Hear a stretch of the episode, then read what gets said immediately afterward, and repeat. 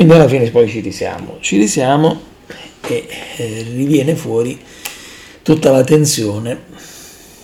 fra magistratura e governo in Italia.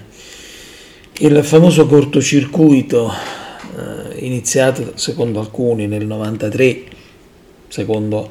altri in periodi diversi, oggi si ripropone in tutta la sua crudezza a seguito di eh, quelle che sono state eh, le dichiarazioni del ministro Crosetto che eh, dice che gli hanno riportato eh, notizie eh, rispetto a riunioni più o meno segrete eh, di parte della magistratura che si starebbe organizzando per andare contro il governo. Ora abbiamo riportato questa cosa solamente per capire in quale ambito chiaramente andiamo a porre questa nostra riflessione di oggi. Ma mm, sinceramente voglio dire, poco ci interessa il um, contenuto della stessa perché lì uh, sarà il ministro Crosetto a dover uh, chiarire quello che uh, voleva dire nelle sedi opportune e non certamente sulle colonne dei giornali dove invece si sta montando, come al solito, il eh, teatrino mediatico che sempre poi si mette su in, eh, in queste occasioni. Del resto anche il ministro Nordio, ministro di Grazia e Giustizia, è intervenuto a eh, supporto di, di Crosetto e richiamando la sua eh, riforma che ormai è arrivata alle battute conclusive dovrebbe più o meno presto essere approvata, ha voluto però sottolineare come questa riforma in realtà poi si trasformerebbe in una riforma costituzionale. Quindi non basta la uh, riforma del premierato,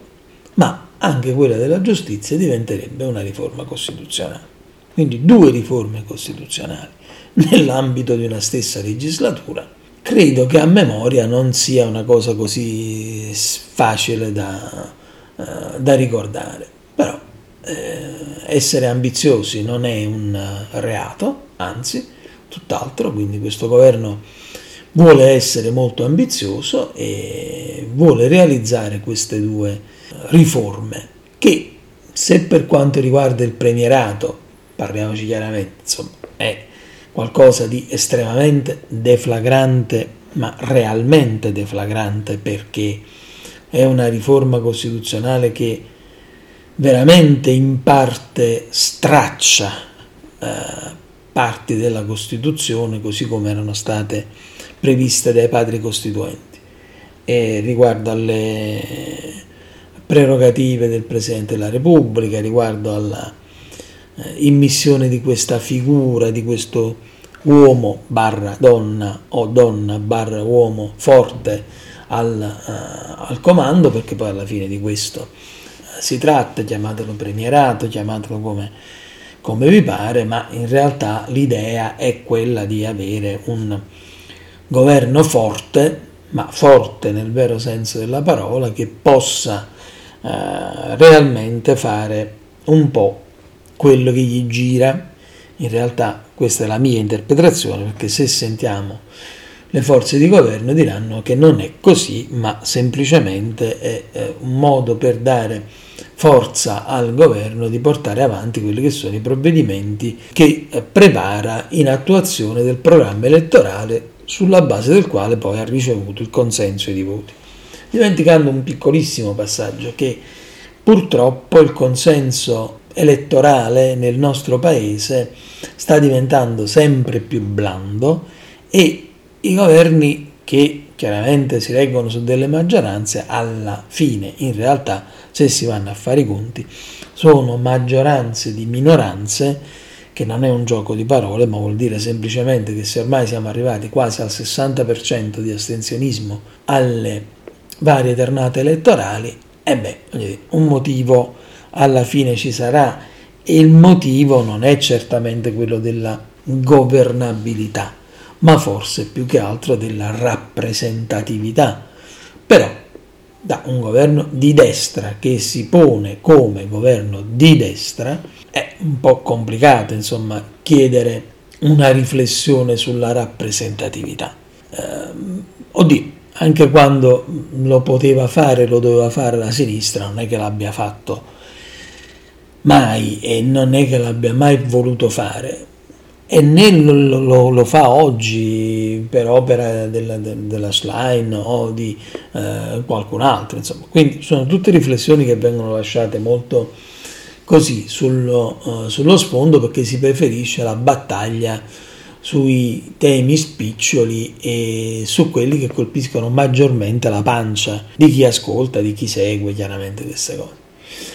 Quindi in realtà il panorama che noi ci troviamo davanti qui alla fine di quest'anno, inizio del nuovo anno uh, solare, quindi il nuovo anno di legislatura italiana, è che eh, da un lato il governo, dall'altro la magistratura stanno affilando le spade per eh, il combattimento. E questo ci dovrebbe assolutamente far pensare, anzi in realtà ci dovrebbe assolutamente far inorridire, perché che due poteri dello Stato si combattano o pensano di combattersi è assolutamente fuori da qualsiasi grazia di Dio. Cioè il principio fondante di uno Stato democratico è che i poteri in esso contenuti vanno a bilanciarsi l'uno con l'altro, non vanno a scannarsi l'uno con l'altro, non prevedono la propria azione in detrimento di quella che è l'azione dell'altro, sia del governo verso la magistratura, sia della magistratura verso il governo. E perché ehm, diciamo che dubbi molto forti ce ne sono e sono tantissimi, ma sono da ambedue le parti perché non è che noi vogliamo affermare eh, gli errori della politica, di questa politica, di questo governo verso la magistratura, perché c'è un concetto che è intriso nella magistratura che è molto particolare, che è molto complicato da capire perché se è vero come è vero che la magistratura deve considerarsi un potere autonomo e deve essere un potere autonomo, è anche pur vero che però la magistratura non può continuare a pensare di essere un enclave all'interno della, eh, dello Stato democratico italiano assolutamente privo di qualsiasi controllo, eh, autoreferenziale e che non risponde a nessuno, anche perché se è vero come è vero che i provvedimenti del governo, che diventano leggi, che diventano decreti legge, in qualsiasi maniera ricadono sulla vita dei cittadini, sulla vita di ogni giorno dei cittadini, quella, l'azione dei magistrati, della magistratura, della giustizia ricade sulla vita dei cittadini ancora più pesantemente, ancora più pesantemente perché parliamoci chiaramente, questa giustizia non è amministrata al meglio, è amministrata in maniera molto individuale e con molte interpretazioni e eh, con molte inclinazioni, cioè il magistrato super partes, il giudice super partes,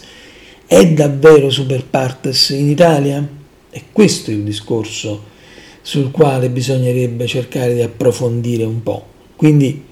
il politico in Italia fa veramente il politico? Il governo fa veramente il governo? E la magistratura fa veramente la magistratura?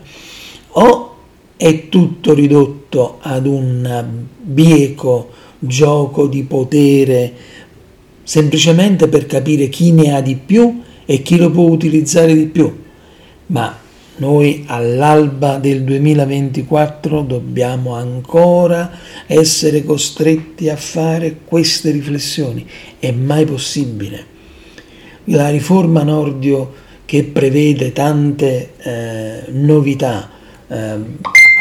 addirittura si vociferava anche di una eh, possibilità di test